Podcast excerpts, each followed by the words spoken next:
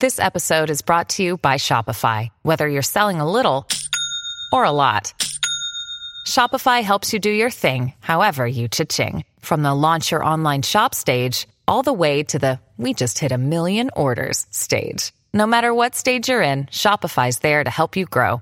Sign up for a $1 per month trial period at shopify.com slash special offer, all lowercase. That's shopify.com slash special offer.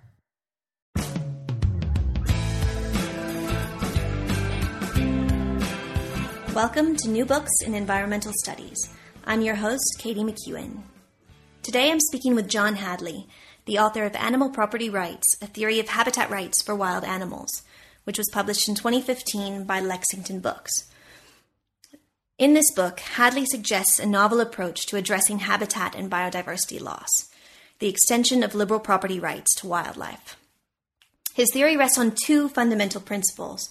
The first is a guardianship system, and the second is the use of territorial behavior to circumscribe the boundaries in which those property rights exist.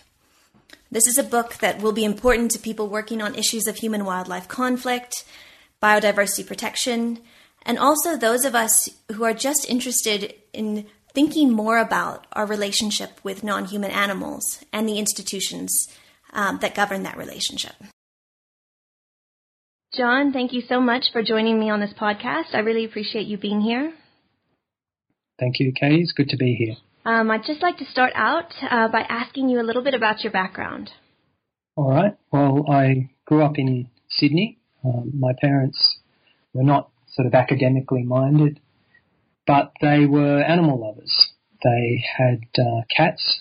Now, we were cat people, but we also had neighborhood dogs would come and visit the house and, and my parents would feed the wild birds like cockatoos and lorikeets and magpies and what have you. So I think even though they weren't greenies by any um, definition of that term, uh, their, my upbringing uh, with my parents was important for kind of shaping how I think about animal and environmental issues. Probably the most uh, important decision that my parents had on my my uh, thinking was when they were married back in the 50s.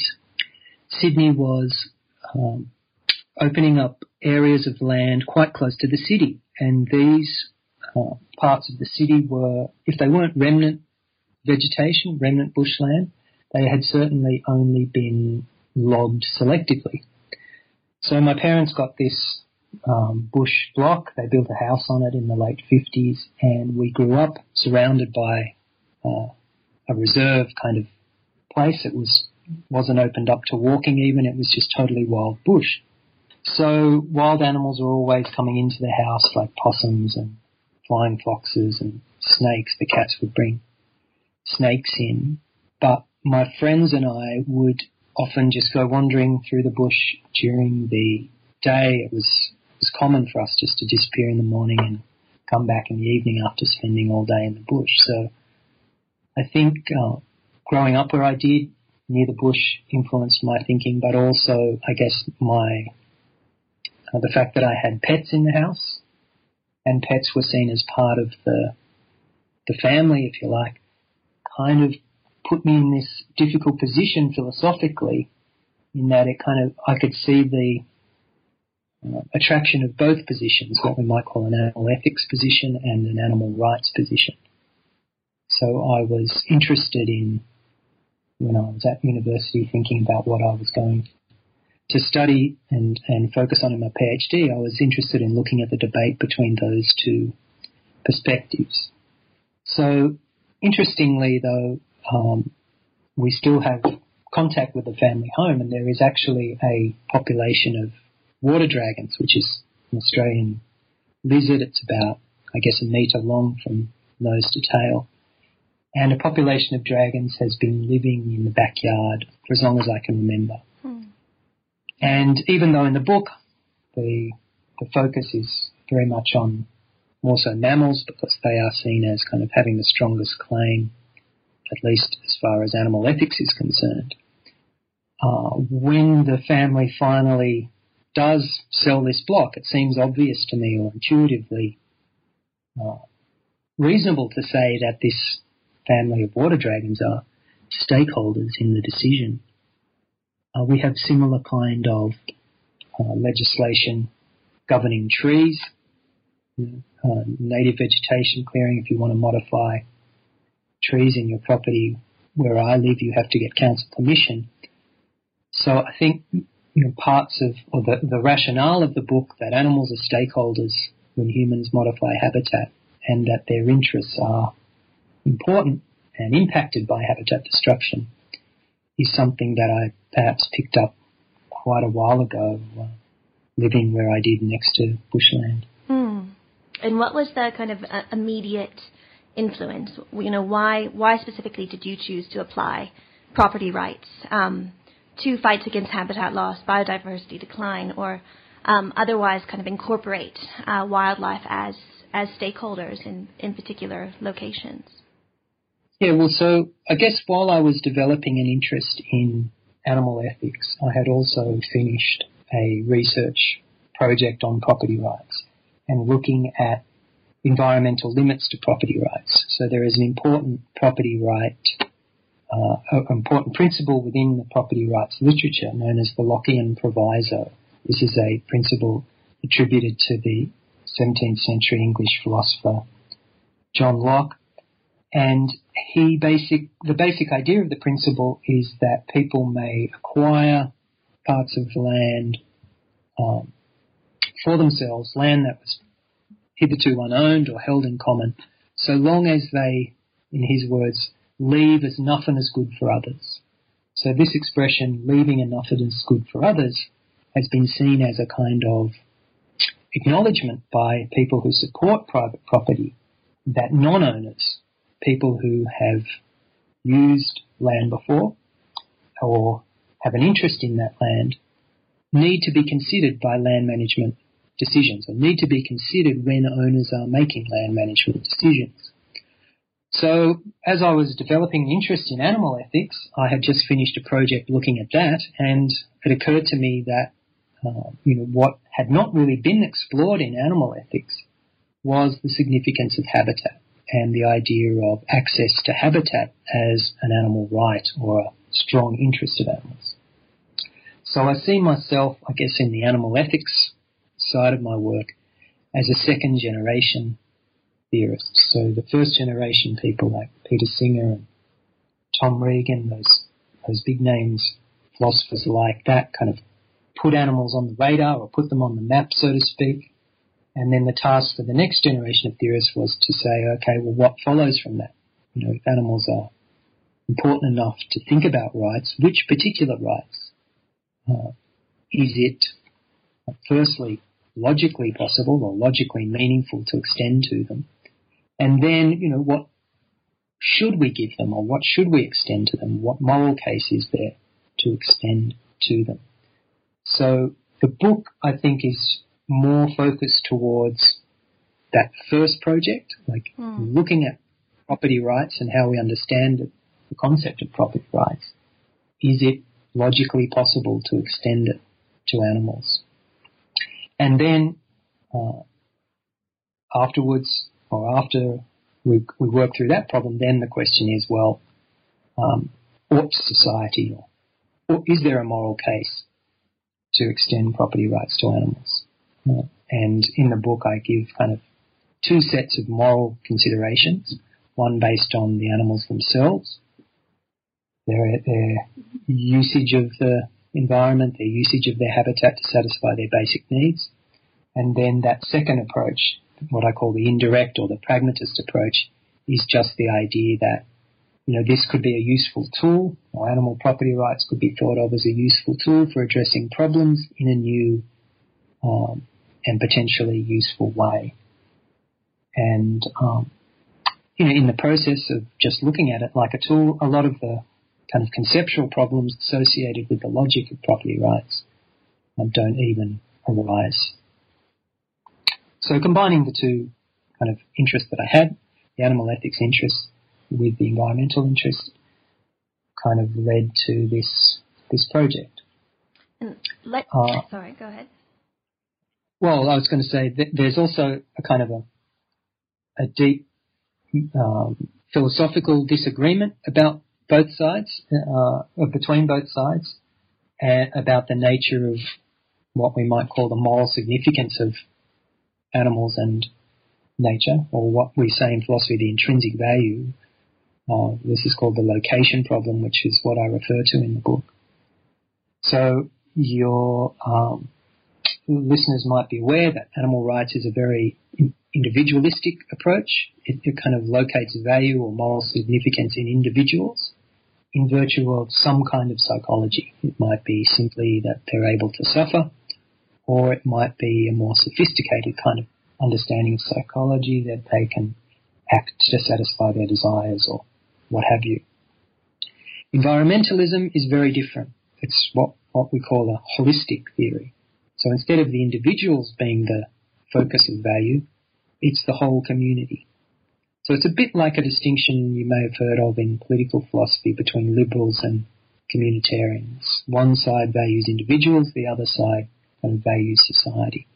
So in the animal rights environmental ethics debate, that kind of uh, philosophical dispute plays out a lot. So I thought, well, maybe I can't solve that philosophical dilemma or solve that philosophical question, but I can at least bring both sides together uh, around a common cause, habitat protection.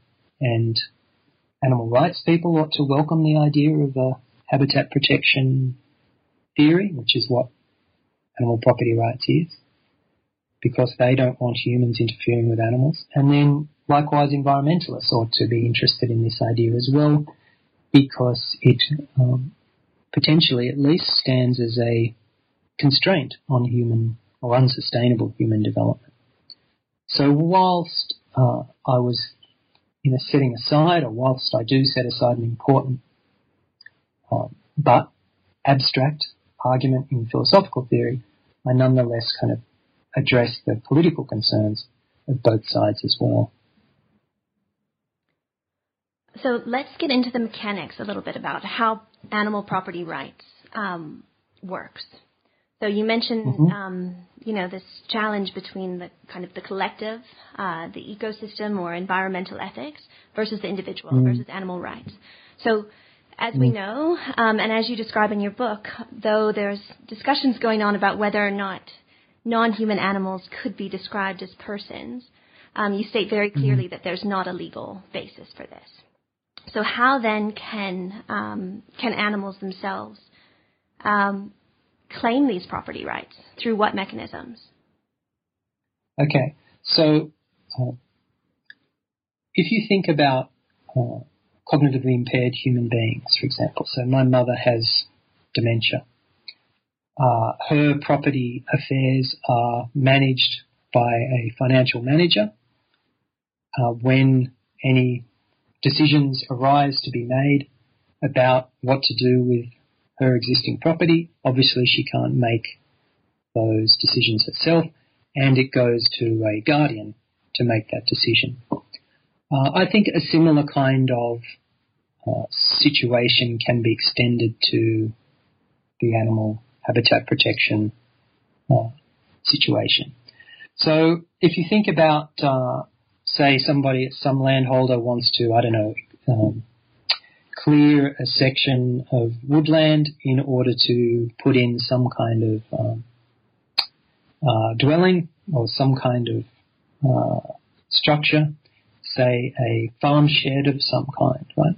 And let's say there's a population of uh, mammals residing in this uh, remnant bushland, say, I don't know, koalas or something like that. Uh, at present, there would be perhaps uh, regional or uh, council-wide holistic legislation in which the interests of the trees, say, are taken into consideration. If the animal is in an endangered species, a member of an endangered species, perhaps there is also endangered species legislation which would cover the interest of, let's say, their koalas. But if that was a mammal of an overabundant population or a population that wasn't in, wasn't endangered, then basically it's up to the benevolence of the owner to deal with them in some way. So what I'm suggesting is that as an additional, I guess, step in existing property-based habitat conservation uh, regimes, there ought to be a guardianship step in the process. So the farmer would have to be, um, be involved in some kind of mediation, uh, perhaps face to face, or maybe just um, you know on paper even address the concerns of a guardian who is representing the resident population at risk. As I said before, there's already constraints on what the owner may do if we're talking about liberal democracies, at least. I'm not sure about Africa, um, probably a similar situation in Africa. So what I'm kind of suggesting is that all animals, irrespective of what species they're in, simply because of their interest in using the goods concerned, goods meaning the native, um, the bushland or the, trees or the the water or the the grasses or whatever it is that the particular species is using. Um, simply in virtue of them having an interest in that, they ought to be considered in this land management process. Now everyone says, "Oh, that's an outrageous idea. Um, it's it's too far removed from what we're used to." Well, I don't think it is. I mean, there's existing legislation now that's for endangered species and trees, why not just extend it to any animals that are stakeholders here? Um, now, people have said, well, isn't this similar to what we have now? You know, we have national parks, what have you. My concern there is that the individual population, or the, indeed the, the individuals within the population, their interests are too far removed from the concerns of the person. What we need is somebody who is actually representing the particular species rather than approaching the problem as one of the holistic environmental problem. Um, so it's even though it may have a holistic benefit, and I hope it does, the fact that there's an appointed individual representing the population kind of bolsters the case within that bigger, or, or puts the animals in a position, if you like, to speak with a stronger voice within that kind of planning approval process.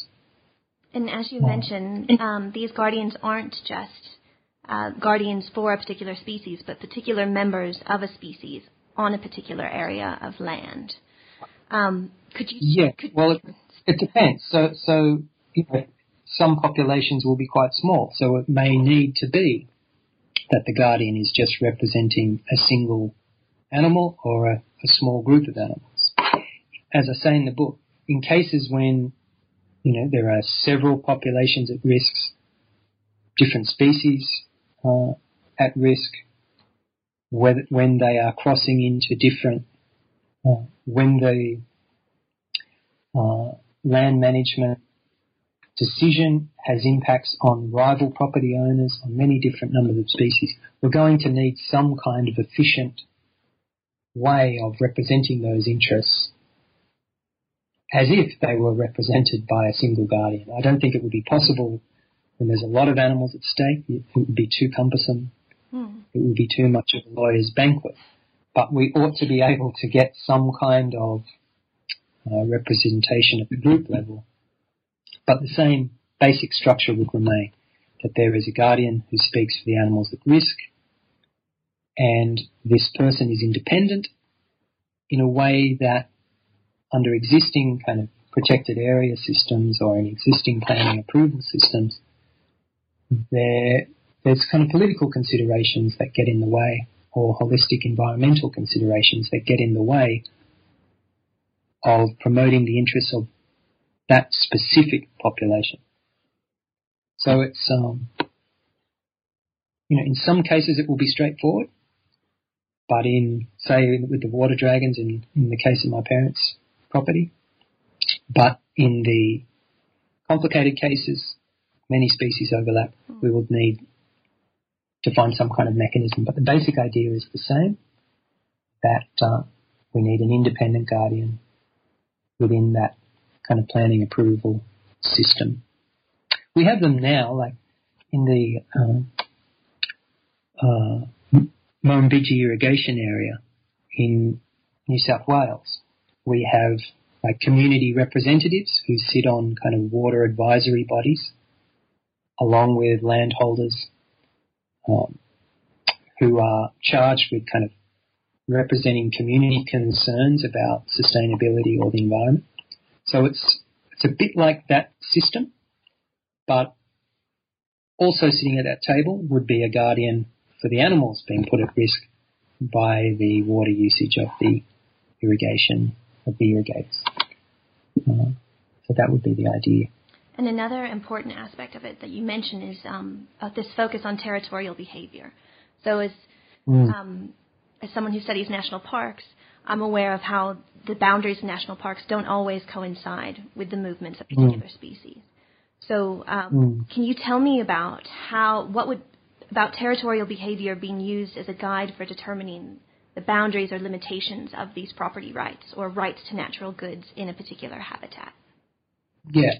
So if you think about a particular uh, land manager who wants to modify habitat in some way, we need to know which particular species are being impacted upon. So there would need to be uh, space in this proposal for ecologists or evidence from ecologists to um, uh, identify which of the species at risk. There may be particular animals who live on the property but are not actually at risk by this particular land management decision. They don't, their territory does not cross over into this area. Uh, likewise, there may be animals who are going to be impacted who are not residing on the property. They may be migratory species or something like that. So I think, you know, in terms of thinking about the basic structure of the theory, the territorial behaviour is important simply for identifying the stakeholders and the decisions which are putting the stakeholders at risk. So, uh, you know, um, in thinking about uh, territorial behaviour of animals, and uh, you know, there are some views in property theory that kind of the acquisition of property by humans or or the kind of behaviour that humans exhibit around property and ownership is part of their natural behaviour. So I, I think um, you know it's a nice kind of way of thinking about how animal property rights may actually be a way of uh, a more sustainable way of determining where property boundaries ought to be, not not such an ecologically arbitrary way. And of course, they're going to cross over um, human property boundaries as well. So um, territorial behaviour is very important. Most importantly for identifying the species at risk, but also for the land management decisions, which are going to have a particular impact upon uh, the the uh, animals. So there's that kind of two key elements to the theory which I'm putting forward. I think it's the easiest way to think about it. Uh, also importantly is, you know, whilst territorial determination is a a contested concept within um, conservation biology, it meshes nicely with uh, public policy and, and, planning regimes. You know, evidence from ecologists is frequently used to, um, to in the evaluation of planning proposals, uh, the identification of high conservation value areas, you know, of areas in which it's it's um, possible to log particular species or of trees or whatever. So I thought that was also a way of kind of connecting up my abstract theory, or my theory in the abstract, with kind of um, credible mechanism that is used in existing land management systems. And thinking through kind of the theory as it exists kind of in the abstract before we get to some of the pragmatics of it. Can you talk to me a little bit about uh, the justification for animal property rights um, and its basis on uh, property theory more broadly and which property yeah. theories it's rooted in. Okay. So, you know, part of the, I guess, the philosophical interest in property rights is the logical question. What is a property right? what does an owner look like logically? Do animals fit this mold, if you like? Uh, I think it's very important for to establish the credibility of this idea to work with the existing theory. Like we, we ought not um, create this entirely new institution. Um, we ought not to find unfamiliar or um, unique grounds for property rights. We ought to look at the established kind of grounds for property rights and then see whether or how best animals can satisfy them. So the orthodox theory, or what I call in the book, you know, traditional liberal property rights theory, is not a very good fit for animals. Traditional property rights theory is, is what we might call a person-centered theory. That is, a property owner is seen as an individual who can engage in some kind of desert deserving behavior, can act in accordance with a kind of uh, rationale for property, can buy and sell goods, can get, can engage in relations of commercial exchange, can manage property in that kind of way. And, you know, clearly, if that's our kind of template for who is entitled to property and what a property owner looks like, then animals are not going to be a very good fit. So if you think about um, the most influential kind of justification for property, and I should say here we're talking about the original acquisition of property. We're not talking about property transferred from one person to another. We're talking about original acquisition. So, you know, if you came across some um, uh, unowned land, a group of people came across some unowned land, who would get to have a particular parcel of that land for their own exclusive use? Uh, that was the question that John Locke, the philosopher I was talking about before, was trying to address. And he said, well, whoever mixes their labour with the land, right? whoever uses the land industriously, kind of leaves a bit of themselves in the land. Right? Property kind of becomes a part of the person on the traditional view. Now, seems like a a, um, a wacky idea, but it's really um, anyone who accepts the kind of notion of desert that you know people deserve kind of reward for effort for being either creative or industrious in some way, that is, engaging in some kind of exertion in order to achieve a goal, is kind of buying into Locke's theory. Right? I mean, environmentalists might um, object to the idea that land can be owned at all, right? Is a suitable thing to be owned at all. But nonetheless, you know, I suspect even they would accept that desert is warranted in some respects. Right? Unless you were a kind of a say, a Marxist who didn't who didn't think desert was a coherent concept at all, then you're kind of accepting Locke's rationale. Mm. So the idea is that the the would-be owner, if they mix their labour with the land, they're entitled to exclusive possession of it, so long as they leave enough and is good for others. So then the question is, can animals mix their labour in the right kind of way? Uh, in the book, I say, you know, uh, I give a, a kind of a, with a heavy heart, I say no. I think when you think about even the most industrious or seeming industrious species, say a beaver, right, who, you know, they break logs, they, they dig channels and they float the logs to the dam site, what have you. If any species is going to go close to demonstrating that kind of industriousness, it's going to be a beaver. But even in the beaver case, when you think about it carefully, right, is the beaver putting him, putting himself out? Right? Is the building of the dam a sacrifice for the beaver? Because that's really where the desert associated with exertion um, the normative significance of that desert or the moral significance of that desert comes from. Exertion is important because people are choosing to put themselves out. I suggest it's, it's debatable, sure, with a beaver, but not many other species. So I've had a, um, there's a paper out just recently criticizing me on this score. Somebody thinks. Young scholar Josh Milburn from Queens in Canada, he wants to develop this labour argument. Um, I hope he does um, develop that further. I think it's a really interesting debate. But I, I guess my philosophical strategy is to play things safe and find a safer basis for animal property rights, not labour. The other rival property justification, the traditional view is first occupancy. So if you're there first, it's yours.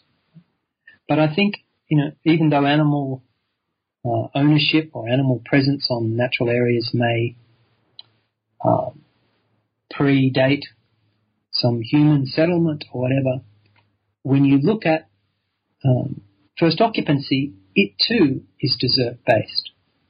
Because right? somebody could as I say in the book, someone could fall out of the sky right, and end up on a piece of land first. And simply because they fell out of the sky doesn't seem like a good enough reason for them to have exclusive possession of that land. Right? It turns on the significance of first occupancy also turns on what they plan to do with it. So then, if we're not going to go first occupancy and labour, hmm. is there a basis for animals other than that? And so in property theory, the concept of basic needs was held up by um, Aquinas, the famous Catholic philosopher, as being a morally significant concept in thinking about how property should be managed. Now Aquinas, even Aquinas though, was not saying that basic needs entitles an individual to ownership. Rather, what he was saying is that you know, the basic needs of everyone need to be met. A credible theory of property needs to satisfy that condition. So I suggest, given that basic needs are a part of how we understand animal welfare, like most countries have animal welfare legislation, so basic needs is kind of an established concept in terms of animals, the, the strongest way to justify animal property rights is with reference to basic needs. So animals use their habitat or the natural resources they're in, trees, shrubs, grasses, rocks, water, etc. They use those goods to satisfy their basic needs. Now, that gives them an interest in that habitat. Now, because that interest is important enough to you know, cross a threshold of significance to qualify for a right, I think it's fair to say that they have a right to that habitat. Now, because property rights, by definition, as an instrument, a legal instrument, regulate access to land and natural resources, then any right we give animals to habitat will be a property right. so that's another kind of aspect that uh, Josh Milburn has criticised me on. He thinks this is not a bona fide property right. But I think that's a narrow way of understanding property rights. Property rights uh, include instruments much broader than just those that traditional Lockean picture. Insofar as the right I'm identifying, regulates access to and usage of land, then I think it's fair enough to call this property right. Insofar as the stakeholder is an animal, it's an animal property right. Um, but in terms of the traditional justifications of property, labour and first occupancy, animals are not a good fit, or at least needs to be demonstrated as yet that animals have the kind of psychology that makes predicating desert to them a meaningful exercise. I would I would be very happy if that was the case, but I just think it's it's not a very strong argument at this stage. And in addition to being safer, say, than a Lockean or a labor-based um, justification for anim- for property rights. This needs-based mm. argument or basic needs argument, another aspect of that that I think is quite compelling that you mentioned um, briefly in the book, is that it overcomes this anthropocentric scope of the tragedy of the commons argument, which is very much mm. obviously focused on on human needs um, and human mm. access to, to resources. I was wondering if you could speak a little bit more about that. Yeah, so so if you if you think about traditional property theory and you go back to the 16th century, there's this, there's this concept of the initial patrimony, and there the idea was that you know God created the world and He left the earth to humans in common for human usage, and uh, for purposive use. God had a plan, and the industrious person was acting in accordance with God's plan. So obviously, if you you lock in property theory to the 15th or 16th century, then animals are going to be excluded because they didn't. God did not include animals as part of the relevant class of would-be property owners. But I think in the book now, in you know, in less kind of religious times, that kind of initial patrimony story of everyone having a stake in how our land is managed, the earth being finite and everyone having a stake in it, has kind of given way to the tragedy of the commons. The idea that, yes, we still all have an investment, we still all have a stake in what happens to finite natural resources. So I think, you know, in terms of responding to that problem, it's time to think about animals as also being stakeholders in that situation. Maybe it was kind of theoretically respectable to exclude animals from being stakeholders in that situation, but now it's not so. I mean, um, they feature in legislation around the world. They're a source of fascination for people. People have got pets. You know, people like to go and look at them in zoos and on safaris and what have you. Like they're just functioning as members of our community, so to speak, as stakeholders. So we don't need to argue about their legitimacy as stakeholders.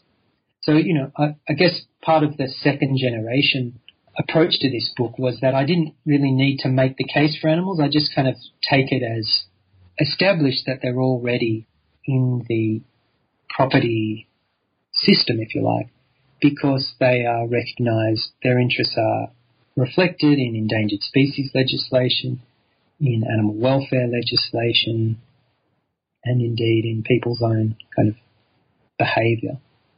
So the tragedy of the commons is um, the idea, similar to the, the founding assumption of property theory, that everyone has a stake in finite resources and you know, people who own land, people who manage it, need to take into consideration the interests of people uh, who are impacted by their decisions. Now, what is uh, potentially controversial about my idea and what I think would be a great future research project relating to my idea is the extent to which I undermine one way of responding to the tragedy of commons. So the proponents of libertarian property rights, or what's known as the economic theory of property rights, think that the best way to protect natural areas is to assign private ownership rights to them. Only if you give a landholder um, exclusive use to land, allow them to make their own decisions, however they see fit, will they manage the land sustainably? Will they protect the resources they're in because they will see it as having being in their economic interest to do so. So I can imagine proponents of that theory of property arguing that imposing guardianship on land management decisions will undermine the rationale of that. This is the known as the principle of internalizing externalities. Externalities tend to arise, according to the, the logic of the tragedy of the commons, because people have free access to the land. The logic of access promotes overuse. So we need private use, according to proponents of the economic theory, in order to promote wise use. I don't think, in comparison to existing environmental legislation, say a landholder has to develop a property vegetation plan, something like that, where they have to map the vegetation on their land or they have to provide a justification for their land management decision. I don't think the guardianship step is imposing that much more of a cost on them. So the argument that I'm imposing costs on landholders is not mine alone to address. Any environmental legislation, potentially, if you believe the economic theory of property rights, imposes a cost on the landholder. But society accepts that, thankfully. The world is not governed by libertarian property rights ethics. So what I'm suggesting is just an additional requirement on the part of a landholder. Now I should say that if you were, if you move to an indirect approach to property rights, and an indirect approach is just to look at property rights as a tool or an instrument to address a particular problem rather than something that animals qualify for or that, that we owe them as a matter of justice, then a lot of the problems that the economic theorists suggest that my theory will create don't arise. The system can be rolled out only to specific populations. It can be rolled out um, in the least demanding fashion of all. Right? Instead of requiring face-to-face mediation with the guardian, it could just require kind of, you know, addressing the concerns of a guardian in a, in a statement, say. So if we look at this as just a tool, then the, the way that we implement it, uh, or the options are many and varied. Right? And indeed, I think that this way of approaching the the concept has a lot of advantages. Simply because it allows for a pilot project. You know, one progressive government somewhere may be willing to explore the idea as, as an adjunct to existing kind of community consultation mechanisms. Um, and it can be rolled out with particular species um, that are highly valued, that it is uncontroversial that there is the political will to preserve. So the indirect approach, which moves away entirely from existing property rights theory and just looks at this concept as a tool to use, has advantages. Another advantage, which I mention in the book, is the there's a downside to the basic needs justification, which is the, the problematic species, so introduced species, for example. If the theory is based just upon an animal having a interest in using natural resources, and this interest being important enough to qualify for a right, well then exotic species or overabundant species, no less than the most endangered species, will qualify. So I think uh, that's going to be a problem that needs to be addressed for any future development of this theory. If we stick to basic needs or if we develop a Lockean approach, there's nothing to suggest that, you know, exotic species won't be as productive as labourers as an introduced species. So my pragmatism or the pragmatist approach that I pursue in the book is driven as much by kind of theoretical problems associated with the concept as it is a concern to actually see it manifest in the real world. And, and I think, you know, there's been enough interest in it to think that you know, there could be policymakers somewhere who are thinking about, well, this could be a different kind of a way to manage community consultation, in particular human animal land use conflicts. Instead of getting a community representing like the ecosystem as a whole, you actually have specific species with representatives, or specific populations with representatives. And I think one important aspect of the guardianship model that you propose is that these um, these guardians are only responsible for ensuring that the basic needs of these species or specific animals, members of a species, are met, rather than ensuring that the continuation of those needs um, exists. Mm. So as you mentioned, you know, these guardians aren't aren't in charge of um, the perpetuation of a species. Um, That's necessarily, right. but just just safeguarding or acting as stewards, you could say, for um, for the needs or the resource needs of specific animals in these in the territories that are demarcated by their their own behavior. That's right. So as I as I suggest in the book, you know, this is not a animal rights theory as such. It's it's a theory of property rights for animals, an animal property rights theory. This theory could be incorporated into an overall theory of justice, but that's not my uh, aim in the book. The distinction between managing their relationship or managing their access to habitat and representing them, preventing them from being killed or representing the continuation of their lives also finds a analogy in the human guardianship situation. So often what you get with a cognitively impaired person is a financial manager and a different person is the medical guardian. So the medical guardian may make decisions about where the person should live, any medical treatment they may need, etc., etc. Whereas the financial manager's focus is just on their property.